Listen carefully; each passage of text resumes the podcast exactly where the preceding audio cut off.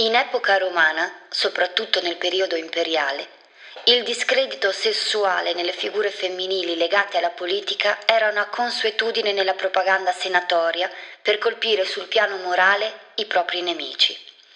Una donna fra tutte è stata colpita da questa diffamazione, che ancora persiste. Moglie di un imperatore e membro della gens Iulia, la protagonista di questo episodio non è stata certamente una santa, eppure la sua condotta è stata considerata più grave rispetto a quella di altre donne dell'epoca. Definita prostituta imperiale, scopriamo insieme chi veramente si cela dietro tutte queste maldicenze. Preparatevi a conoscere la storia di Valeria Messalina. Che cos'è Storie di donne nella storia? È un podcast che mostra la storia da una diversa prospettiva, quella femminile. Racconta di donne troppo forti in un tempo che le voleva deboli, dando voce a coloro che sono state silenziate. Giudicare il passato non è semplice, forse nemmeno importante, ma la parità sta nel raccontare la versione dei fatti senza trascurarne tutti i protagonisti. È ora che le donne raccontino la loro storia. Sono Francesca e con me la storia si tingerà di rosa. Ah, ancora una cosa. Questo è un podcast amatoriale e di conseguenza non ricevo compensi o sponsorizzazioni. Ma non disdegno un aiuto, quindi se vorrai potrai aiutare il finanziamento del mio podcast con il link Coffee che troverai nella descrizione dell'episodio. Grazie! Figlia di Marco Valerio Messalla Barbato, nipote di Ottavia Minore, e di Domizia Lepida, Messalina nasce a Roma nel 25 d.C. Fin da subito si distingue per la sua bellezza e quasi a volerla punire per questo, l'imperatore Caligola la obbliga a sposare Tiberio Claudio, uomo più anziano di lei di 30 anni, e fin qui tutto nella norma, ma anche con evidenti deficit fisici come la zoppia e la balbuzia. Non solo, Claudio non è nemmeno un membro illustre della dinastia e di conseguenza rimane spesso fuori dai salotti di potere. Questo fino al 37 d.C., quando il nipote Caligola lo promuove a console. Di lì a qualche anno la vita di Messalina cambierà completamente. Nel 41 d.C., infatti, Caligola verrà assassinato, proclamando così lei e suo marito imperatori di Roma. Come prime azioni, i nuovi sovrani fanno quello che ci si aspetta in quell'epoca di insidie e vendette, uccidono gli assassini di Caligola, esiliano chi sta scomodo come Seneca e la sorella di Caligola, sospettata di esserne l'amante, per far tornare chi invece può essere utile come Agrippina minore, sorella del defunto imperatore e altra grande donna nella sfera politica romana. Messalina dimostra fin da subito di non amare l'ambiente tanto regale quanto rigido a cui appartiene Cerca quindi un modo per evadere dai suoi doveri esplorando ciò che la gente del popolo poteva offrire. E qui cominciano le storie che hanno poi portato alla sua denigrante nomea. La leggenda più scabrosa la vede travestita da prostituta sotto il falso nome di Licisca e completamente depilata con i capezzoli dorati, gli occhi segnati da una mistura di antimonio e nerofumo, offrirsi ai marinai o ai gladiatori per qualche ora al giorno, gratis e solo per il suo piacere personale. Si dice poi che si conceda perfino nel quartiere di Suburra, uno dei peggiori e mal frequentati di Roma. Plinio il Vecchio racconta che addirittura abbia sfidato la prostituta più famosa dell'epoca in un gioco immorale, in cui la vincitrice sarebbe stata colei che avrebbe collezionato più rapporti sessuali in 24 ore. Messalina avrebbe vinto la sfida con un totale di 25 rapporti. Insomma, il ritratto che ci viene fornito di Messalina è quello di una donna dissoluta e senza scrupoli, con insaziabili appetiti sessuali. Tutte queste però sono con ogni probabilità voci senza fondamenta. È infatti impensabile che una donna del rango di Messalina possa girare indisturbata per Suburra, avere rapporti con tanti uomini e rimanere al suo posto. Le fonti storiche a cui si fa riferimento sono quelle raccontate da Tacito, Svetonio e Giovenale. Peccato però che nessuno dei tre abbia vissuto ai tempi degli accadimenti, rendendo così i loro scritti semplicemente dei de relato, che, come abbiamo detto, erano sotto l'influsso del discredito sessuale.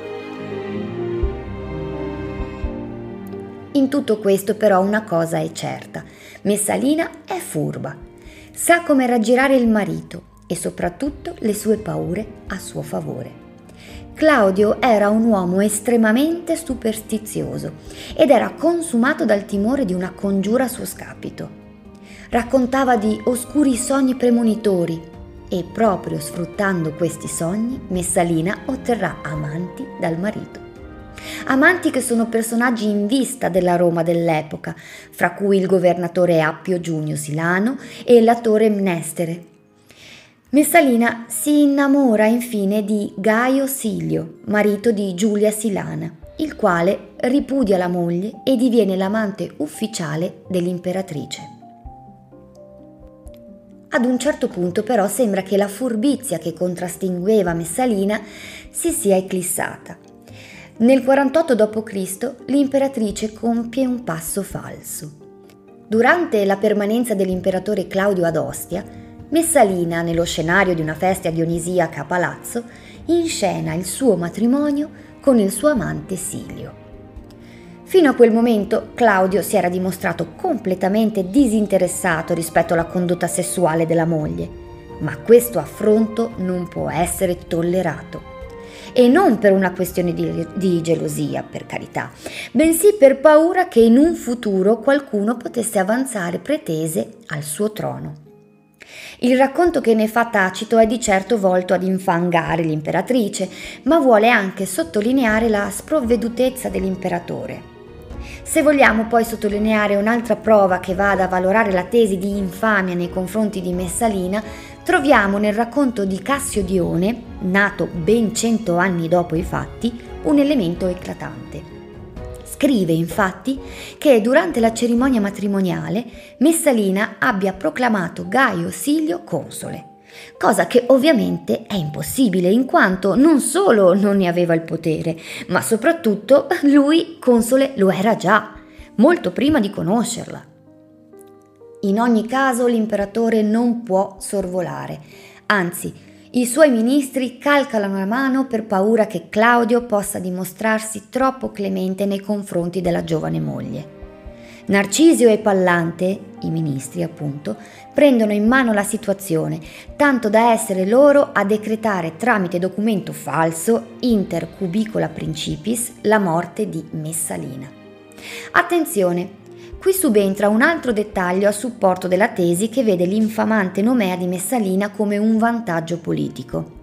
Sì, perché guarda caso, Pallante è amante di Agrippina, che successivamente otterrà dal Senato la possibilità di sposare suo zio Claudio, rimasto vedovo, e non solo diventare imperatrice, ma anche favorire suo figlio Nerone nella successione, sminuendo così la candidatura di Britannico, figlio di Messalina, ovvero un'imperatrice indegna.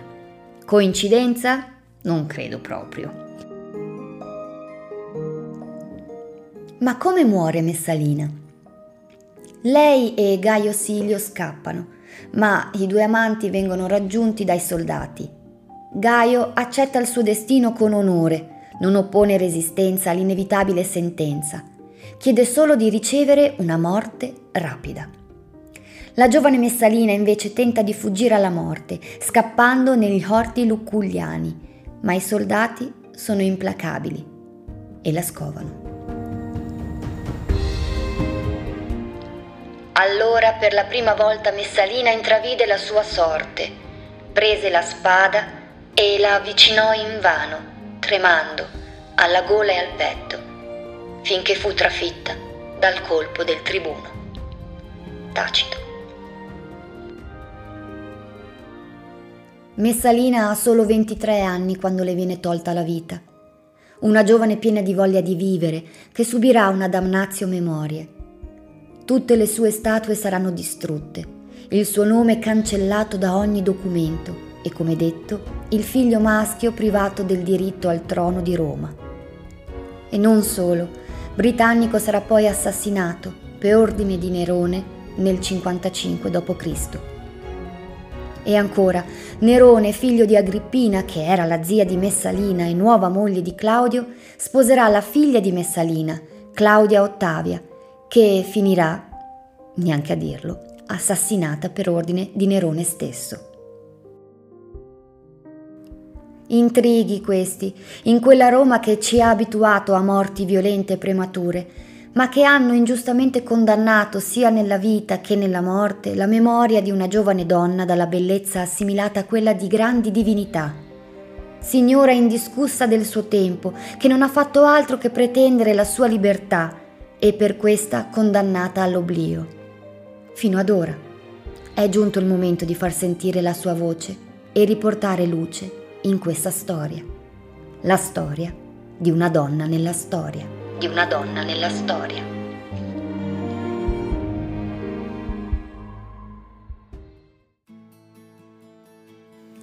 Grazie per aver ascoltato questo episodio di Storie di donne nella storia. Vi aspetto alla prossima puntata e nel frattempo, se volete, nella descrizione dell'episodio troverete link e bibliografie interessanti, oltre che il mio link Coffee. Grazie per avermi seguita e alla prossima!